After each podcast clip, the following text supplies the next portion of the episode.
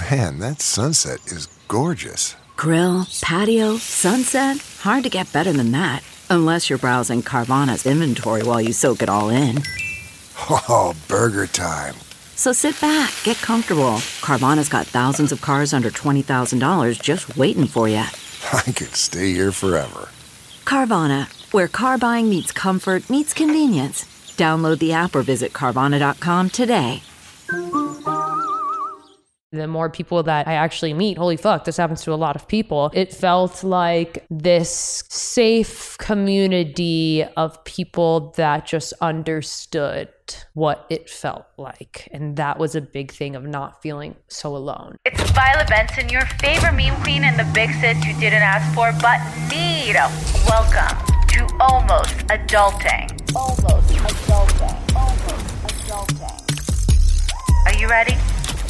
Hi, beautiful nuggets, and welcome to a brand new episode of Almost Adulting, previously known as Too Tired to Be Crazy, with me, your bestie, your big sister, and your host, Violet Benson. Today's episode is basically our last episode to close off Mental Health Month of May with Bella Thorne. It's such a good episode, so I'm really excited for it. I hope you will love it as much as I loved it. It's really good. But make sure that after you listen to this episode, if you want to catch it on full video, you can catch it tomorrow on our Almost Adulting YouTube channel. So don't forget, every Thursday, the episode comes out. And then the next day, Friday, guess what? The YouTube video of that episode is out. If you love this episode, tomorrow you will be able to watch it fully on YouTube on Almost Adulting YouTube channel. So make sure you subscribe.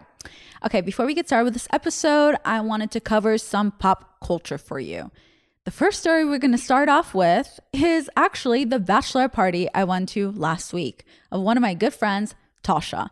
She threw the most amazing, lavish bachelor party out there. I mean, it was insane.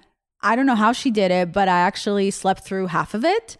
I only know about it because I got to see pictures and videos of what was happening when I wasn't around. Unfortunately, I'm just like tired. And for me, once I hit 30, I go to sleep at 9. I can't help myself. And even if I try to do drugs, not that I do, but if I have, I still fall asleep. It just doesn't hit the way it used to. Not that I do drugs, I'm just saying. Anyway, the funniest part that happened was that one night she decided to do a club night. And basically at her house, she has, and like downstairs, there's like a little room where she created a club from that room. And then she decided to invite men for the women from the bachelorette party who are single. She hired a security guard. She tried to make it super fancy. So she hired a security guard and NDAs. So any men that entered had to sign NDAs because all the girls were in lingerie. So none of the guys were allowed to take any photos, any videos or anything to, you know, secure our privacy. And mind you, my friends, the girls we were doing the bachelorette with, they're not like super famous girls or anything like that. It's just, you know, they have 9 to 5. That's why it was hilarious. It was like a joke and it was really funny to do this. So the first group of guys that shows up, this is the funny part where the pop culture comes in. It's a few boys and one of them is Zac Efron. So Zac Efron signs an NDA so he can hang out with my friend Tasha and her group of bachelorette girls, including myself, obviously, in lingerie. So he has to sign an NDA. He's not allowed to take photos, not allowed to take videos. And it's Zac Efron. He's the one that signs NDA. That's why it's so funny. It was so hilarious to all of us. By the way, he is so nice, so friendly. Everyone bonded with him super fast. Everyone was like having a blast with him. Unfortunately for me, I accidentally took edibles and it was not the vibe. I forgot what it's like when you take edibles. I was basically, I think, just drooling on myself without realizing. I could not speak. I was just staring into space. And then I remember at one point I sat down and Zac beelined to me to try to have a conversation with me. He even was holding my hand to be super friendly. And I was just staring at him blankly. And I don't really know what came out of my mouth, but I'm pretty sure I accidentally got him mixed. I knew it was Zac, but I accidentally got him mixed up with someone else. And then I was just like, wait, I'm sorry. Oh my God. I thought you were someone else. Sorry. I'm so fucked up right now. I'm so sorry. And then he's just like, what? No, I'm Zac. I'm Zac Efron. Like, No, I know you are, bro. But like, I don't know why my brain was just not processing it, to the point that then I think I tried to compliment the movie he just did because I worked on it on Daddy Issues. But instead, something completely different came out of my mouth, because all I know, right after that, he threw my hand out of his hand. He got up and he was like, well, I'm sorry I did such a shitty job on this movie. I'm sorry to disappoint you. And he walked away and I was like, huh? So overall, I don't think he'll be calling me. It did not go well for me. I clearly lost my game, lost my touch. I have no idea how to talk to men anymore. Unlike me, though, the rest of my friends had a blast with Zac Efron. Apparently, when I left to go to sleep, all the girls from the bachelor party, every single one of them made out with Zac Efron. So he was everyone's party favorite. He was the best. He's the 15th bridesmaid at this point. Everyone loved him. Everyone was in a chat with him and text messages, except me, of course. Yeah, did not work out for me. Yeah, it sucks. It sucks. So there goes my chance with Zac. But I'm just going to tell myself, you know, it wasn't meant to be. There's someone else out there for me. That's what I just keep telling myself. You know, the right time, it'll come. This wasn't it. So that's that. Anyway, second story that we have for pop culture, it's Bachelor Nation. So basically, Becca Kay and Thomas Jacob shared that they recently got engaged. As a lot of you know who follow the Bachelor Nation stuff, Becca has been proposed to twice already, but neither of those engagements ever worked out for her very well. So this time, she decided to do something a little bit different. Becca got down on one knee and proposed to Thomas. I am all for women taking control of the situation, but I'm not gonna lie, for me personally, this is where I draw the line. Like, for fuck's sake, why are we making things so much easier for men? Like, how much easier can we make it for them at this point? Like, can they just not make any effort anymore? Like, how much lower can I lower my expectations at this point? So for me personally, it's a pass. And plus, as you're going to hear on this episode, for Bella and I, we're both into romance with men putting a lot of effort in. That's just how we like to be courted. Maybe it's the Libras in us, but I would love to hear your thoughts on this in the comments on the podcast IG. So I'd love to know how you feel about it. If it's a big yes or a big no, let me know. Now, on to not so happy story. I have an update on last week's story with Liam Payne from One Direction. As you know, last week, his fiance at the time, Maya, who is now his ex-fiance, she found out that he was seeing another girl because accidentally the fan accounts were tagging Liam with some other girl who they thought was Maya. And she was like, hey guys, that's not me. And just like you, I'm finding out that he's cheating on me at the same time as you on Instagram. So just days after that, their engagement was called off. Duh. And then to make things more messy, Aliana Mala, his new girl, they were already spotted getting cuddly at the airport, giving no fucks about what just happened. And then apparently, Aliana also addressed the rumors that it is true that she did start dating Liam while he was still in a relationship / engaged to model Maya of 3 years. I'm not really sure how that's something you're going to brag about, and I'm not really sure why you want to admit something like that. But if I have one piece of advice for you, it would be this. How you get them is how you lose them. If you don't believe me, just ask Khloe Kardashian, period. So I personally would never have bet on Liam being the messy one from One Direction, but here we are. And lastly, the last story we have is Brooklyn Beckham Peltz revealed that he got a tattoo of his vows to Nicola Peltz on his arm. And it's not like a small tattoo. This thing is huge. Not only that, he also has Nicola's eyes tattooed on the back of his neck. Maybe it's to remind him and other girls that she's always watching. I don't know, but overall, I think it's a really cute gesture. And I would love to find me a man that's willing to cover every inch of his body in tattoos dedicated to me. I mean, that man exists, and his name is Pete Davidson, but he's currently taken, so I'm okay with settling for a Splenda version of him. So if there's any takers, feel free to email my dad. And that's the end of today's pop culture segment. I hope you enjoyed today's episode with Bella. Hope you love as much as I loved it, and have a beautiful day, besties. Mwah.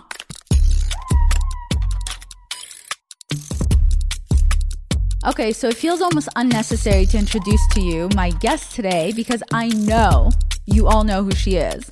Today, I'm interviewing Bella Thorne. Bella started modeling before she was even a year old, and she's been working ever since.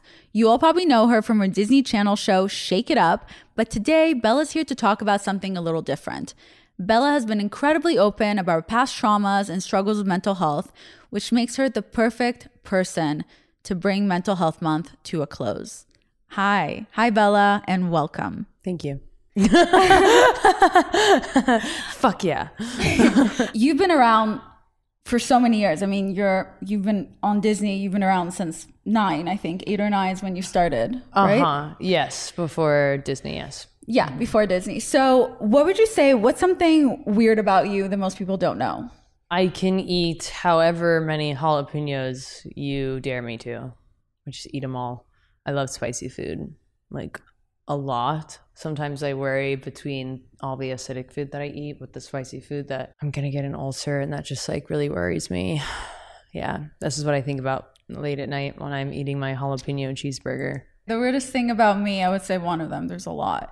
I constantly imagine scenarios in real life of where if there was a crime, how would I handle it? If someone's about to attack me, like how would I attack them? I think about that. Do you do that too? The attack, okay. Yes. And like, you know, when you're looking at like apartment spaces or houses and stuff and you're like, yo, if I had to like jump out this shit and somebody was about to come up in here, like how would I get out? What's the fastest way? Yes. Like, you know, okay.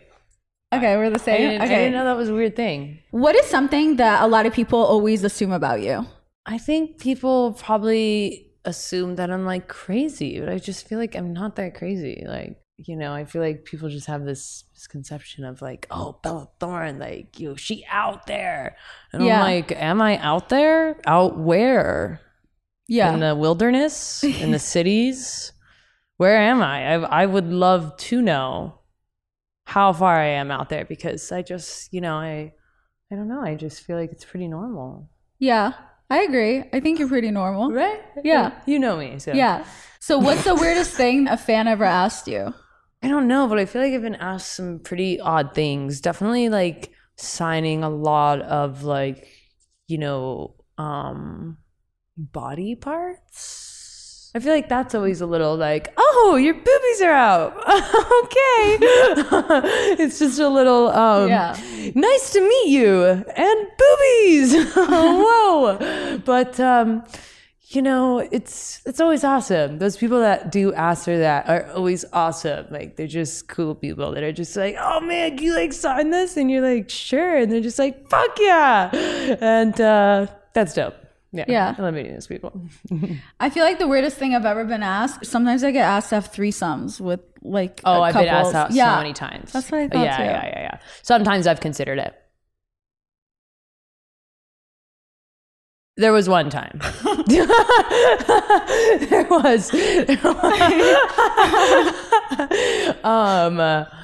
Yeah. Let's go back really quick. Obviously, we're going to dive into mental health and all that. I know you're really passionate about it right now, but starting off, you know, you've been acting since you were a child. How did you get into acting so young? Do you resent getting into acting so young? No, I always wanted to be an actress when I was younger, and I started modeling since I was 6 weeks old. That is not a joke. Oh, it right. You were such a beautiful child. I remember. I saw some pictures. Thank you very much. Yeah. I was actually a really ugly baby, supposedly, that I was just like really gangly looking, and I was born with the umbilical cord wrapped around my neck, so I was blue and like discolored for a while, and then I had supposedly like long nails and long toenails, which makes sense. My nails grow pretty long too. Well, they actually say, like, I feel like whenever babies are super ugly are the ones that ends up being really good looking when they're older. It's like a thing. Thank you so much. I would know. I was really ugly. Really? Yeah. Cheers to that. Yeah, that's right. So, and now look at me. Yeah. So, okay. Mada. I started modeling when I was young, and I always wanted to be an actor, but then I was, I'm dyslexic, and so I was also bullied, and then everyone was just like, that will never happen for you because acting is reading. Then my brother started acting, and he booked what we thought was a commercial, but it wasn't a commercial. It was a series for a show called Four Kings, and then he was actually the one that was like, when I was 8. He was like, you know, what does it matter if you try and fail? Like, who's really going to know? Like, the people in Florida, they're going to know if you, like, couldn't do it. Like, come on. And he was actually the one that pushed me to actually start acting. Aww. And so, yeah, very thankful for that. I love stories like this because a lot of people don't realize how much you have to hear no's and how many times you have to fail before that one thing hits. And like even a story like this where if you would have listened to other people, what they said, you would have never been where you are. Never been here, for sure. Yeah. Yeah. That's, I think that has worked its way into everything in my life. I wasn't a dancer when I got Shake It Up. I had 2 left feet, and learning how to dance for that show and doing that, like everyone's like, you're not gonna be able to do this. Did it. Acting, dyslexia, boom. Like, especially with writing as well. Like, I've been into so much writing, and that's another thing with dyslexia that I shouldn't be able to do and succeed in. And, you know, it just always, that mentality throughout my life, I've always pushed that and tried to strive for it. And I feel like the older I get, the more scared you get. You know, it's like realizing you can like break a bone when you're climbing a fence or some shit. And you're like, the older you get, you're like, you know, should we play this fence, guys? Oh no, that kind of shit. And I feel like it's good to keep with that very young mentality of pushing yourself of, you know, I can really do this, even if it's scary. Yeah. And plus, like, I'm dyslexic as well, so I can definitely relate. And I've talked about it before on my podcast when I created a blog before I created Daddy Issues. And when I created a blog, some girl was like, oh my God, that's so embarrassing, she's a terrible writer, what is she doing? And I deleted that blog that week. Aww. And then years later I created Daddy Issues for my own. That bitch didn't know what she was talking about. I know, but then years later I created Daddy Issues, and it was the same thing. The girl was like, what is that girl doing? And at this time I didn't care, and I continued Daddy Issues, and it became a success, obviously. So I think a lot of times people look at their trades like it's something bad, but really it makes you more unique. Like, dyslexic means you're more creative and you have like other outlets to express yourself. Yes. So, Aw. You know. Yo, fuck that bitch. In the end of the day, when people say things like, what is that person doing, blah, blah, it's because they're too scared to follow their dreams. They're too scared to do something. That's really where it's coming from. They're fearful, and they can't imagine someone else actually pursuing and doing what they want to do. That's really where it comes from. And I think that, you know, that is a normal thing, though. It's like, you know, this is technically a negative quality, but we all do it. And some people do it to such a negative extent like that, where they are really like so hateful of other people in their dreams and their outlooks and that kind of stuff. But I feel like, you know, when I look at that stuff and I'm like, yo, I would never do that to someone though. But then, you know, you have to study deeper into your own habits. And like, any time that you do say something that's like a little bit negative, or, you know, when I was younger and I was much more insecure, like looking at people on Instagram and being like, oh, I don't look like this or like that or that kind of stuff. And, you know, I just had to cut all of that stuff out of my life because it was like making me like jealous and like feeling like inner hateful. And I was like, I don't want to speak these thoughts because no one deserves these thoughts, and they're negative, and like tearing down someone else to make you feel better is like this like heat of the moment thing that we do as like a snap, just to like, I don't know, like stab, as soon as we're stabbed, we're like, stab back. And that just, it's unhealthy. And I think that we do it so much in ways that we don't even realize. And just to now have that thought and trying to apply that to your life going forward, of like noticing little things that you do and being like, you know, I don't want to be that person. And it's not, doesn't make me feel good. It's not healthy for my growth. What do you do on days that you do feel bad? If you're feeling not so good about yourself, like how do you stop yourself from going down that path, especially on social media? Oh, well, first of all, stay off of Instagram.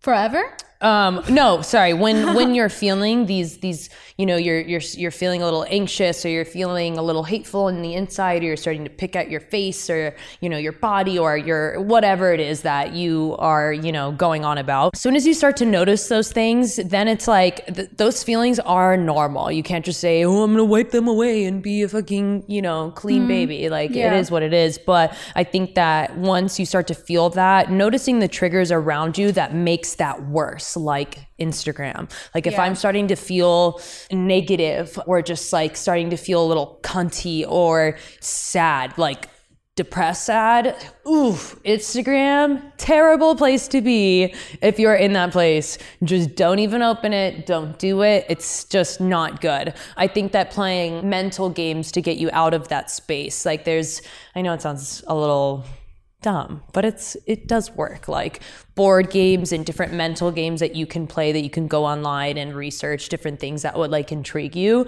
because what you have to do is you have to work your brain in a different way to get out of that mental space. My therapist taught me this thing where when I was like, the worst part is like not one negative thought, not two, not three. When it starts to become not beneficial, right? Because there's constructive criticism. Okay, one thing. And then there is just hateful on yourself. And that is just oof. So as soon as the thoughts start to become not helpful in the way that there's nothing you can do to change these things that you're thinking about, really, get out of that place, because that's just this spiral that just starts going down and down and down. And one thing that helps that my therapist taught me is she says that it really also helps with lighter objects like neons and light color things, but I think it helps with any object. I've noticed you pick something up and you put it down, you pick it up again.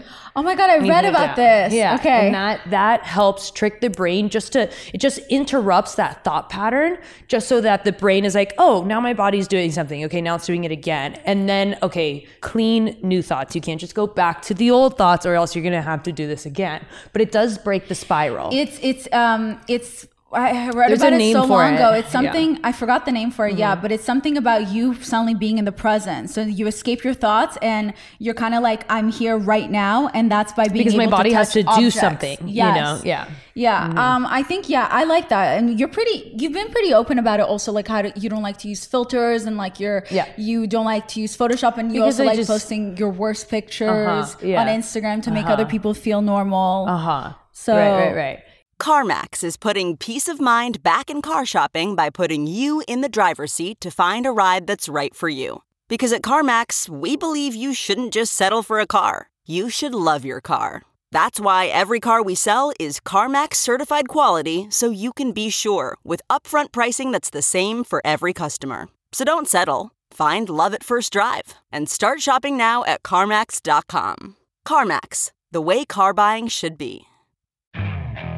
Okay, picture this. It's Friday afternoon when a thought hits you. I can spend another weekend doing the same old whatever, or I can hop into my all-new Hyundai Santa Fe and hit the road.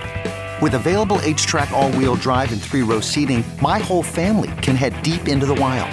Conquer the weekend in the all-new Hyundai Santa Fe. Visit HyundaiUSA.com or call 562-314-4603 for more details.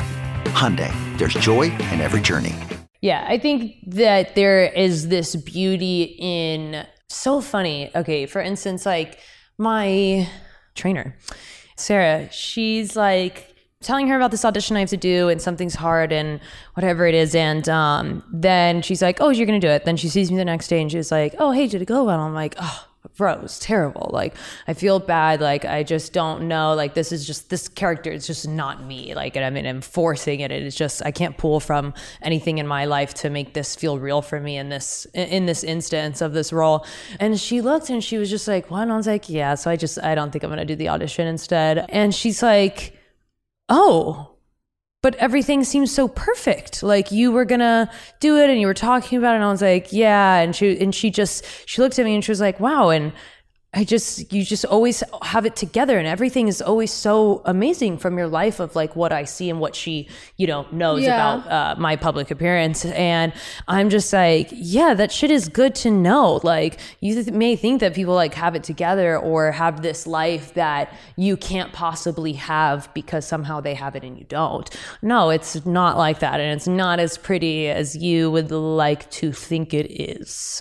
Although at times it's beautiful. Of course. But what do you have to say for people that on the outside look at you and think like, oh, she must have such an easy life? Obviously, you've gotten criticism like that in the past where it's like, well, if someone like you says, well, I have anxiety or I'm having a bad day. It's like, okay, but you're famous and rich. Like, how can you have a bad day? Mm-hmm. You know what I mean? Mm.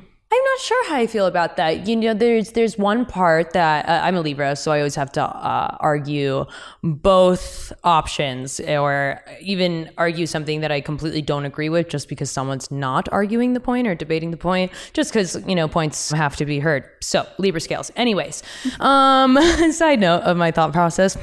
I think that as far as the obvious ones, like, yeah, life can sometimes be a little shitty and things happen in life that suck. Happens to all of us. Things in life that change you forever. Personal tragedies, things that are PTSD nightmares. Like, I'm talking real things that you can look at anyone and think that they have a great life or they have a bad life or this or that. And really the idea is like, they probably have both of those things.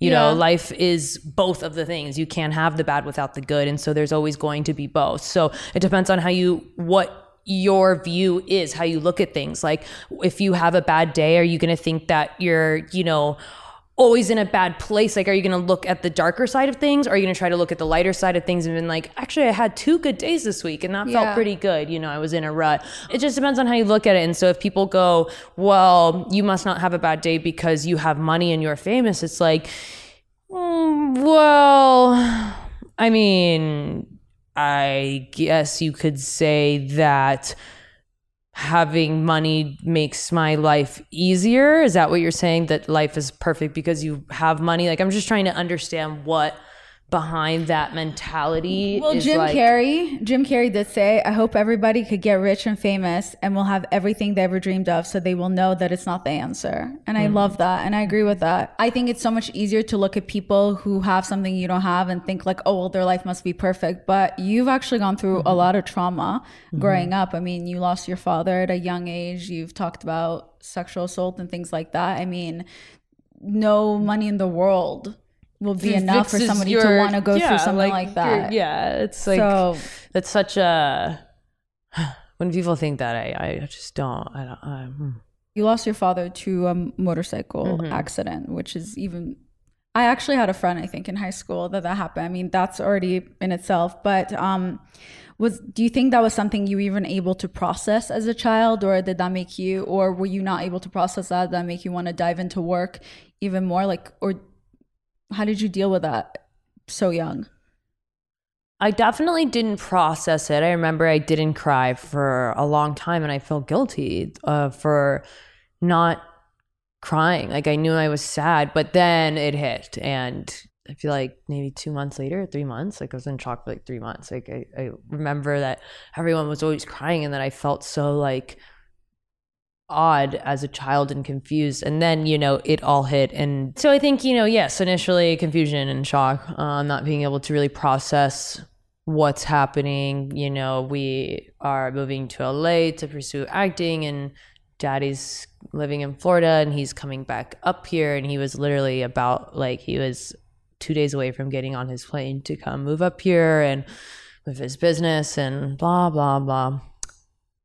And then I remember when that phone call happened, we were all supposed to go to the beach that day. And I remember opening up my door to my mom's screeches. And I remember her standing, and she's on the phone, and she's just like screeching as her body is like looking like something is like pulling her down, and her body keeps trying to stand up.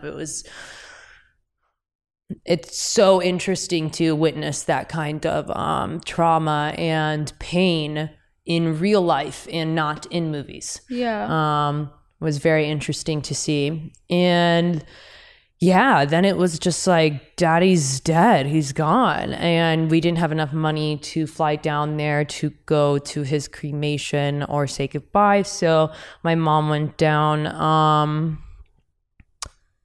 and then brought some photos back of him so that we could see him, which I know is supposed to be a good thing. And then after that, you know, I think that just the whole world just changed in that way. And it just, you know, became really hard on my mom. And do you feel like that made you kind of have to grow up fast, aside from also being a child actor, that made you kind of grow up fast? All of the circumstances of my life, I think, made me grow up fast. Every single one of them. Yeah. All of it is just a trifecta of just like, zoop. Do you think till this day you're still not grieving your father, or you'll always be processing grieving it? Yeah, I think that you're, when you have death in that way, it's just always there. And I wrote this part in my book that death is like this crane that's just got all these rocks, and it's just laying on top of you, and these rocks are just covering you, and this crane is just like slowly picking up this rock, and it's just so slow, and time is the crane. Yeah. It's just, you know, as time, things feel a little not as suffocating in sadness, but then there's moments that trigger you, like so random, like I'll be having a cup of coffee or some shit, and I'm like, I'll never have a cup of coffee with my father. So yeah. Do you have any advice for anyone that's currently going through the loss of a loved one, of how they can cope with something like that? You know, at first you want to get pain out, right? You want to cry and you want to play the songs that make you feel like you're being heard at that moment, or the movies that make you feel that way, or, you know, invite these kind of sad things into your life, and then, you know, do that, cry it out. There'll never be enough tears to really fill that space, but then stop with those triggers. And, you know, there's something about sadness that sucks you in so much, and the more you lay in that bed, like the deeper you get. Sometimes you just have to remind yourself, like, I have to pull myself out of this, even if it's for 2 hours, to feel better. I have to, there's a point where it's too much, and then things become, ooh, dark down there. Not a good place to be. I agree. I think a lot of times people have a hard time not being sad because they feel guilty, because they feel like guilty that they're not mourning any longer. And a lot of times people get scared, because when you're crying every day, when you're sad about the loss of something, it's you're still holding on to it. And the minute you stop doing that, people sometimes are afraid that they'll forget then. Right. And that's the only thing, but they don't realize that you'll always have those memories, and whoever is gone now, they want you to be happy. They want you to move on. Yeah. I think that's kind of the most interesting, sick, cruel, funny part about life is they're like, you know, when they die, they want you to be happy after that, and that's just realist. Like that's just being real. Like they don't want you to spend the rest of your life mourning them and in sadness and not moving on, and they really do want the best for you, and that's what's so so fucked, because you're just like, well, now you're gone and now you want the best for me? Bitch, when you were here, we had problems. Now we can't work that shit out because you're gone, and I'm stuck with them in my guilt of our not working out our issues before passing. I feel like that's like one of the biggest things, like especially with family, and what death really reminds you of all the time is that, wow, I have these people and they're alive and they're around me and they care about me, or this or that, or family. And, you know, when you have fucked up relationships with your family, which I feel like is most people. Yeah. I feel like for me, you know, you get to a point of like, I have to put aside some of the hatred or the pain or this and that, because I want to be good with you. And, you know, when you lose people, you're like, damn, I really want to call people and let them know that they are important to me. You know, we just never make good with people and really make them feel as appreciated as we feel about them in our hearts. And then they die, and then you're like, fuck, I should have done that. Why didn't I, you know? Yeah. Yeah, I've talked about it before. I didn't have a good relationship with my father growing up, and as I got older, it was kind of something in me that was like, you know, my dad could be gone tomorrow, and I want him to know that I love him. Like, I want to work on the relationship because I don't know how many more years he has left. So it was important for me to kind of change the dynamic. Yeah. And I always say, like, for me, we're good close. For you, Violet. Thank you. Yeah. For me, we're close. For other people, it's probably not the same. And we talk on WhatsApp like once a week, and I'm like, we're so close. Like he'll email me a meme sometimes, and then I take like a day to respond. But to me, That's like a really close relationship. You lost your father when you were 9. Obviously, you're still dealing with that. But you've been open about this in the past as well. That's not the only traumatic thing. You talked before about, I don't know why I get so awkward speaking about this. Being molested as a child. But it's not that. I just think, it's so cool that you've talked about it before, because it is such a uneasy subject. But the reason I think it's so great, because there's a lot of people out there, maybe some even people in this room, that for them to speak about something like that, it revolves around shame or uncomfortableness or guilt. So to see someone else being able to even speak about something like that, I think is a really big deal. You've talked about before in the past how society makes victims feel like villains. What did you mean by that? Oh, exactly what it says. You know, exactly what it says. Our system has a really interesting way of making victims feel like villains, changing the tables, not hearing the right side. You know, it's not just our system in that way. It's all of our systems. They all do not really do the best for helping people in that situation. They just don't put all of those feet forward that they should. They don't, and they make it very difficult, and it's very hush hush, and the more you say, the more we're gonna jump down your throat. And that is always such a, like, if somebody tells you a fucked up story, you're not gonna keep going so hard at them, asking them, jumping down their throat, because at some point you're going to start to feel like you're like really prying, and it's already hard enough to talk about your trauma, and now you're like, you keep going deeper. That kind of stuff too just like doesn't help people talk about any type of trauma. Sometimes with people that want to talk about their difficulties in life that they've experienced, some people will jump down their throat about it. And that's not good, because then that makes them more uncomfortable about sharing their traumas. I remember there was an interview with Bill Maher. Is that how I pronounce his name? Cool, I did it right. And you were trying to be open about your battle with anxiety and depression over the years, and he kind of minimized it. And do you feel like people like him are one of the reasons that sometimes people end up shutting down or not wanting to share their experiences? I feel like people like him is a very, like, fighting words term, that kind of puts him in a bracket that I'm not sure that he necessarily belongs in. I think he was, you know, conversation is a debate. Sometimes you push a little too far, but I think that, you know, I don't know, like people like him, I'm like, who are those people like him? I'm not sure what bracket that falls under, but, you know, as far as the minimizing comment, I don't know. At some point it felt like, oh, he understood trauma, you know, and then at some point it felt like, you know, maybe he's just debating, and sometimes that's what, you know, that's very much how he is with his conversations. So, you know, maybe he was just trying to debate the other side, or you are maybe such he a thinks Libra. I don't. This is the most Libra thing, to be so politically correct. I didn't even realize I said people like him, and you're just like, he literally like was like making you saying you shouldn't have trauma, and you're like, no, I'm gonna go ahead and defend them. I love that. What I meant is, you're right, not people like him. It's kind of when someone pries, or when someone, or when you're trying to share an experience and someone shuts it down, it makes a lot of people who are either sexual victims or anything or all that, they end up shutting down, not wanting to share their experiences because somebody minimized it. Right. Yeah. Minimizing, and I think in situations is bad. I think we do it in general all the time, every day, without even realizing it. Like when our friends like, yo, oh my God, this thing happened, that's fucked up. And you're like, that's fucked up. You know, but look at the bright side.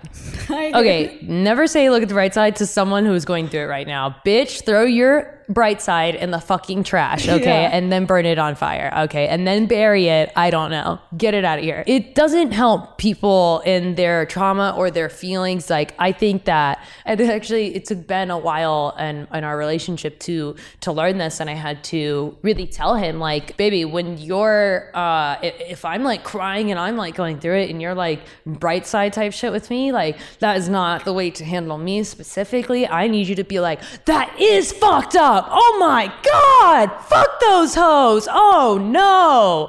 Like, I need you to be like more mad than me so that I can be like, okay, it's okay. It's okay. Actually, you know what? It's bad, I know, but it'll be okay. Like, I need to be not the one on the highest level. Like, you know, but that's what's crazy. Everyone processes things differently, and that actually research shows that that's the difference between a lot of times women and men, is that men look for solutions. So it's more like, or for example, I'm actually pretty similar to how he acts, where my sister one time called me with a complaint, and she was upset over some girl who wasn't being nice or whatever it was. As she's talking about it, my brain, I'm like, I'm gonna fix this.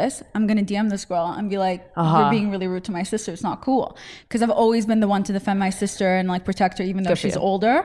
I've always been like the crazy one. And then as she's talking, I say, hey Karen, don't worry about it, I fixed it. And she's like, what are you talking about? And I go, I DM'd her and I said, it's not cool what you're doing. And she's like, what? Why would you do that? I was just calling you to vent. I just needed you to be like, yeah, that's so crazy. She's such an asshole. Oh my God, unsend it right now. I can't. And I was like, wait, I'm so confused. Why else would you call me about this? I thought I was doing a good thing right now. Yeah, because it's like, you're complaining to me that I'm like, let me fix it. All she wanted to do was vent. But that's the crazy thing. It's like communication is so different with everyone. Like, I would think of the same thing. I would either tell you to look at the bright side, or I'd be like, okay, let's fix this. Versus you just want me to sit with you and be like, you don't want solutions. Or you're like, let's be mad for like an hour and then give me some solutions. Like, still need the solutions, but like, let me be mad about this. What's the sign, Ben? Gemini. Oh, that's really compatible. Geminis. Libra and Gemini. Okay, cool. Okay. You're like, signed off. Click. Moving back really quick to the other thing that I did want to discuss. Research shows that a lot of actors in general have at one point in their life issues. Well, obviously all of them have issues, that's why they need so much attention, but like entertainers in general, but it does show, research shows that a lot of actors or entertainers in general have been molested as children. It's like, for whatever reason. Yes, like right now there are two in this room who have maybe gone through that. So that, I think that's why I've been walking around this issue, because like for me, it's a very, I've never talked about something like that, but that's why I'm so excited. Not excited, but it's nice. Not excited. We're not excited. Someone that can talk about it. Do you mind sharing kind of what you've shared in the past about that, going through that as a child? Okay, picture this. It's Friday afternoon when a thought hits you. I can spend another weekend doing the same old whatever, or I can hop into my all-new Hyundai Santa Fe and hit the road. With available H-Track all-wheel drive and three-row seating, my whole family can head deep into the wild. Conquer the weekend in the all-new Hyundai Santa Fe. Visit HyundaiUSA.com or call 562-314-4603 for more details. Hyundai, there's joy in every journey. Okay, picture this. It's Friday afternoon when a thought hits you. I can spend another weekend doing the same old whatever, or I can hop into my all-new Hyundai Santa Fe and hit the road. With available H-Track all-wheel drive and three-row seating, my whole family can head deep into the wild. Conquer the weekend in the all-new Hyundai Santa Fe. Visit HyundaiUSA.com or call 562-314-4603 for more details. Hyundai, there's joy in every journey. It's so funny the way you're asking these things. Boy, has it affected me in so many ways. Jesus, I feel like every fucking way that, you know, I'm sure some type of psychologist or whatever the fuck could come in here and be like, oh yeah, it's this way and this way and this way and this way, and name us a little list here. But yeah, I think that one of the hardest things is like getting into the bedroom with someone can always be a little tricky after having these experiences for like the rest of your life. You know, it could be a little tricky and not always a great experience, even if you are sleeping with someone that you are so into and you really want to be into it in that moment and you're in love with them or whatever the fuck. And it, you know, can creep up on you in those scenarios. And, you know, there's definitely been times where I have been in the bedroom with a partner and have had to stop due to tears or traumatic flashback or whatever the fuck. Sometimes, like, there's one time this in the shower, and I don't know why in the shower, but it just was not good. And I got so oof, I don't know. I just like afterwards, like could not stop, like a really like a hyperventilating cry, like a hard in the chest. I remember my voice was so sore after. I don't know why it just hit me so hard in that moment. And yeah, that's never that fun. So there's that. So how would someone else that's gone through something like that, how would they be able to approach that with a partner? Like, is that something you bring up with every partner you've had? Be like, hey, by the way, this happened to me? Or do you just kind of not say anything until you have one of those moments? I definitely say something much way beforehand. Oh yeah. I think I bring up this kind of stuff, like, I don't even know, like second, third date. Because like if you cannot deal with emotional trauma, then, you know, that's okay. You're just not the person for me. I've got a lot of baggage and sometimes I need extra arms. You know what I mean? There's no point in me wasting my time with someone if they can't emotionally go there into the dark place and understand that kind of stuff. So I bring it up really early on because God forbid you start to like really like someone and then you're like BT dubs and they're all like, oh yeah, that's terrible. And then they don't want to make you feel uncomfortable because now they're worried like, oh my God, is she gonna feel like, or is he gonna feel like I'm getting on that? Like, yeah, you know, there are things that, you know, are triggers and whatnot. And so people then I feel like worry after you've brought it up, like, you know, it's yeah. So I think have the conversation. If someone is not willing to or receptive of your feelings, then, you know, just fuck them right out the door in the way of not fucking them at all. Just whoop, because they're not worth the time or your mental space. No, you need someone who can comfort you and make you feel good so that when you are having sex, you can not have those triggers as often because yeah. Someone, it feels protective. It feels like a good nature. It feel, you know, that will happen, I think, less those triggers with someone that you have that connection with. So for people who are, maybe they even blocked out those type of traumas. And for example, for me, I went through something in my childhood. It's fine. I like blocked it out. Like I didn't even know it ever happened. And then years later, something triggered it. And then suddenly it's like my memory started to go back. And yeah. I was just like, whoa. And I remember for me personally, I had so many questions, and I was like years later. So I didn't know kind of how to approach it. But I also remember that I started to feel really grossed out about myself because it made me realize certain things that I like sexually to do with that. That's a nasty conversation. Exactly. But it's because no one talks about it. Yeah. You don't even know because you just end up being grossed out with yourself. Yeah, you're guilty. You're like, why would I like this? Yeah. Oof. Oh, I know. I yeah. 1, I'm sorry. 2, it's terrible. 3, the world is clearly a piece of shit place all the time. And 4, I'm sorry about those other thoughts too. Like I hate being there because like, you know, you don't know how to feel about it. You're like, exactly. I want to feel the right way. So tell me the right way to feel about this because, you know, it's like these feelings are inside of me. Like they are what I like. Like there are you know, and you're just like, I don't want to feel guilty or disgusting. Because you're like, wait, ashamed. I always like this.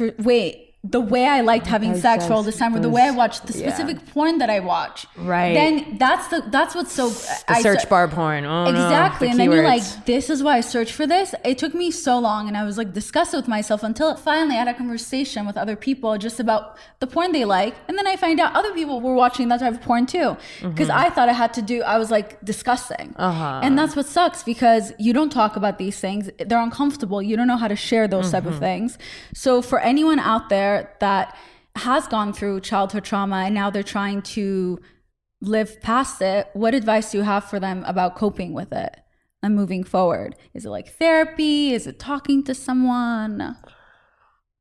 I mean, yeah, there's definitely a lot of mental ways that like things that you can get your you know, hands-on. There's, you know, hotlines and, you know, talking to people and therapy and these different things. But, you know, sometimes I think that a lot of people just don't want to do any of those things. Like, they just want to figure it out in themselves, and they don't want to, like, talk about these things and share these things with other people, even if they aren't being judged at all, and have a safe place to talk. Still, it's quite uncomfortable. So the more you talk, definitely the better it is. When I started telling people in my life about my trauma, and, you know, first it started with really, really, really close people. And then the more I talked about it, the better I felt, and the more I understood how I felt about it. That's one of the great things about speech, is that when you, in your mind, it's like, it's so funny, you have these thoughts, but they're also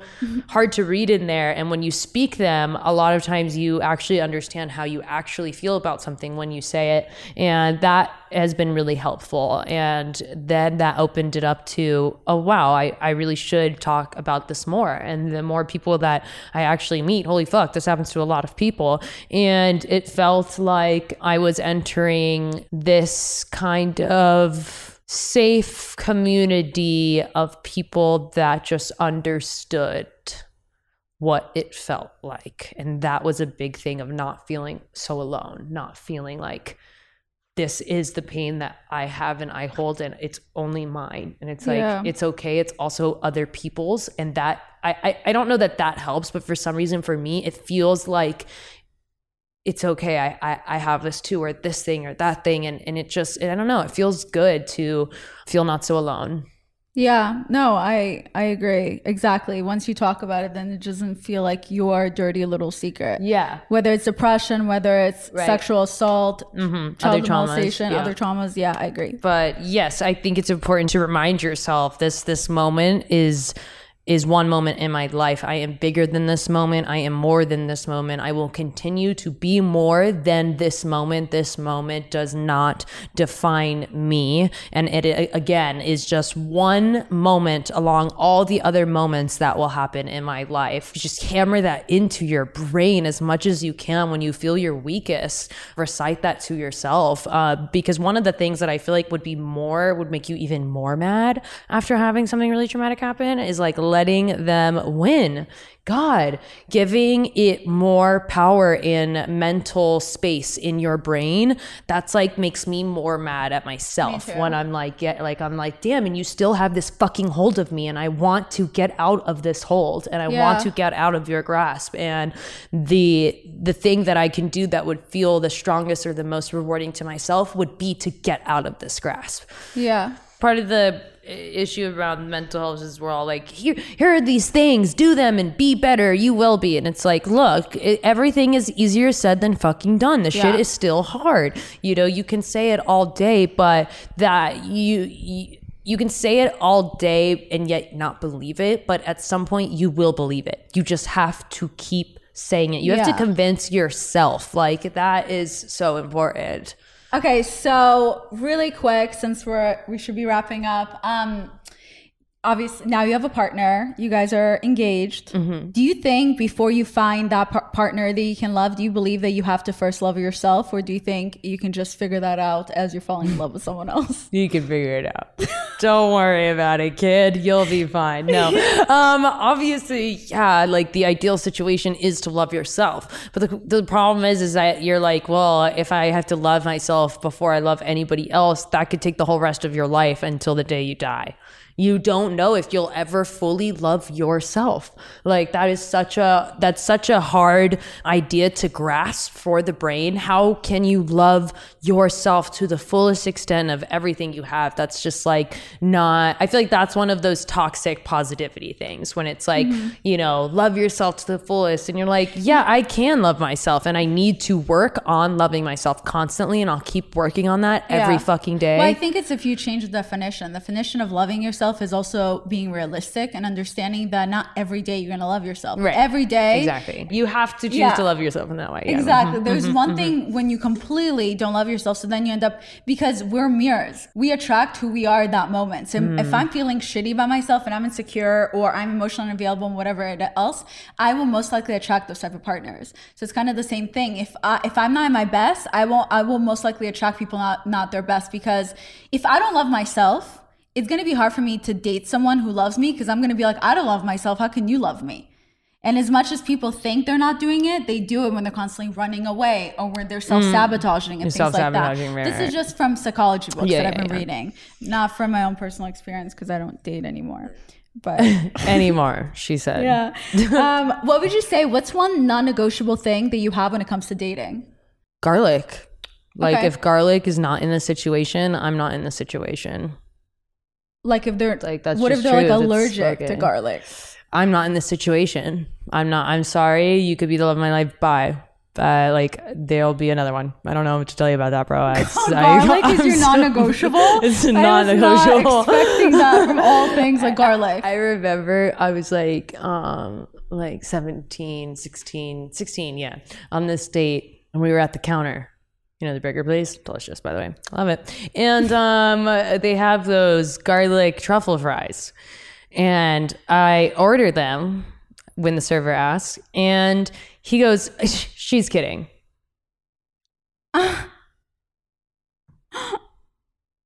No, I'm not. I will take the garlic truffle fries. And then he again like laughs. And then he looks at me and he sees just how serious I am, and that I'm actually very close to being offended.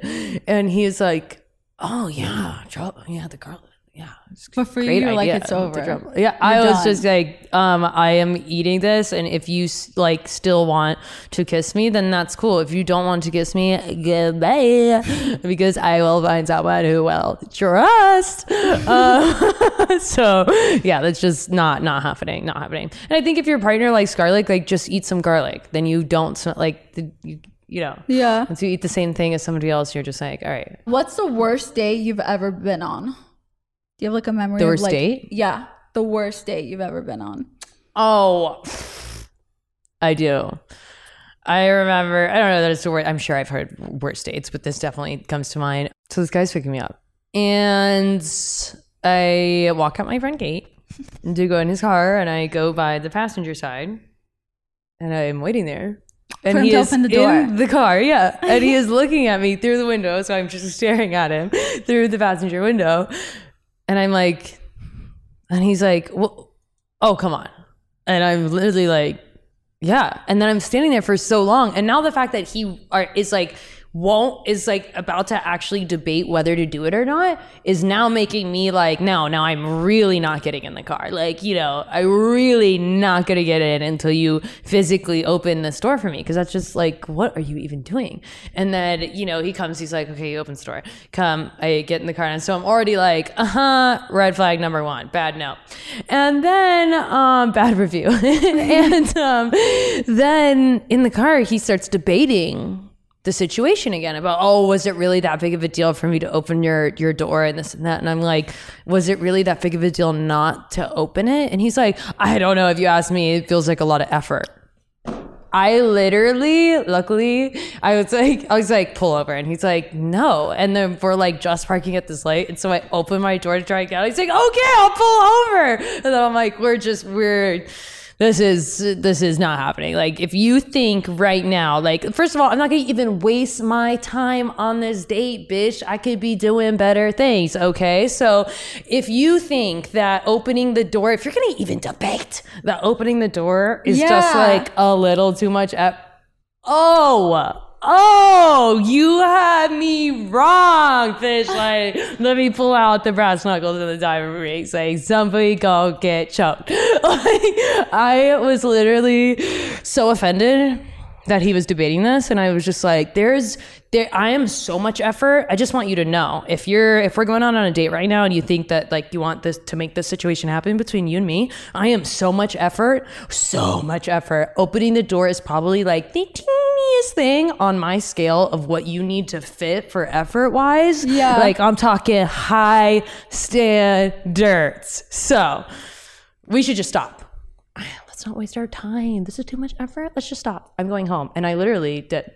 Did he ever call you after that? Oh, yeah, yeah. And like, I still know that guy. Like, we're still, like, friends, but, like, not really. Like, I'm like, guy, you're Wait, that's kind of amazing. I feel like a lot of other people would be like, okay, whatever, he's an asshole, I'm just going to finish this. The fact that you were like, no, I have standards, and that's, like, you can't even do that, I'm out. Like, honestly. The fact that you're going to even argue this right now is, like it was baffling me to a point of laughing anger. Like real rage of like, ah, ah, no, I love that though.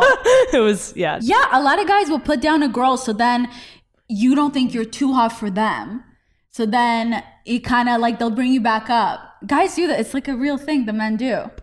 I thought you're just like, you're insecure, so you want to like make me feel bad, not just like get me in bed. Like, both. How does that get me in bed? If I'm insecure, I don't want you like, and I think you're better than me. We're dating, and I want to fuck you. Like, I don't want you to know that I already think that. So I'm gonna be like, oh, you know, I mean, you dress a little silly, or like, I mean, I usually prefer brunettes. So this, I usually like brunettes, but you'll do as a joke like that, and then you blow my mind. Like, I feel like now my entire outlook on dating has really changed, and you know, I don't really feel like I've actually been on a lot of dates with a lot of shitbags of people. And now that you've said this, I'm like, oh, wow, I really have been on a lot of date with like some people that aren't good. Like I never understood.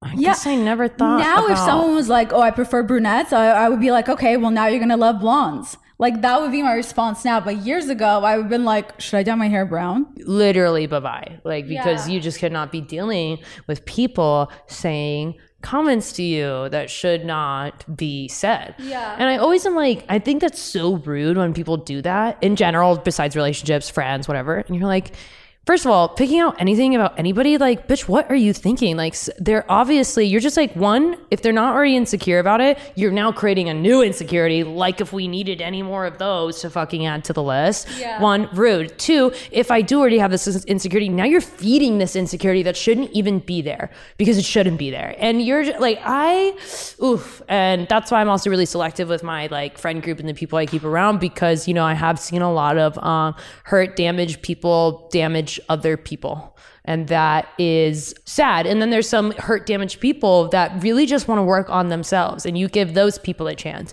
They say some things, you let them know why those things weren't great or how they made someone feel bad, and then like you'll find people that are like, oh shit, really? I didn't realize when I said that. Fuck, you really think they feel bad about that? And I'm like, yeah bro, I think that like kind of hit a nerve. And then you have those people that actually decide to change, and they're like, yeah, I don't want to do that, fuck, like why did I say that? And so those people you can give time of day, but the other people, I don't know, like they're just damaged. But I think communication is important because also people get offended by different things. Like if you have an insecurity and I have no idea you have it, you have how no would idea. I know? Yeah, so just making the joke and saying the thing, you're like, I think it's more about picking at anything here. I think it's more about if now I know something bothers you and now I still do it, that's when it's like, okay, then we shouldn't be in each other's life. Right, but there's also kind of some people that, I mean, you know how I feel because you do have a more of a mean joking sense of humor. So you know, I've said it before, how I feel. So you know, like even when it's not, even if you don't say that someone has an insecurity, people just need to be more, you know, watchful and know that if someone said this to you, you wouldn't feel good, would you? You could literally be, I don't even care, the skinniest bitch in the world, and someone just says one thing about pants being too tight or your side is coming over your pants or whatever the comment is, and you're like, oh my god, like don't do it to people. Don't do it. It's not nice. No one likes it. Not good. Yeah. Let's say you finally realize this person's not for me. How do you deal then with breaking up with a friend? I haven't always been good at that. I'm like really honest, and that is kind of can be not hurtful, but I'll just straight up be like when I see them or in that moment that I'm like, oh, this is fucked. I'm like, bro, I'm sorry, but like this is just... I can't do it, man. I don't like it. It makes me feel bad even just having this conversation. It's very, like, I'm sorry, man. Like, I gotta go. And do you give people a lot of chances first? Or? Oh yeah, I give too many chances. That's my bad. That's me too. Always my bad. Too many chances. Too. And then, but once I'm done, like then you're fucking done. I will. Sometimes I'll. I don't even block people, but I have blocked some. If I know this person's not going to leave me alone, or they're like too much emotional baggage. Yeah. I will just eventually block. Yeah. So, what are you currently working on? Jewelry line, really excited about that one. I love jewels, I love diamonds, I love all of it, and so I'm very excited about this. I'm not going to reveal the idea behind the brand yet, but I'm really excited about that. And then movies coming out, filming them all the time, just literally all the time. So is that doing a lot of writing, working on some books, and writing TV and movie, getting more into production. Don't forget about Glasshouse and Forbidden Flowers. Smoking weed is important, people. It is. And the Weldon Project, if you have some time, look it up and sign it, please. The Weldon Project. Favorite. Yes. Bella and I took a second to become friends because she thought at first that I was really mean. She didn't get my jokes. She didn't get my sense of humor. And she thought I was mean for a minute.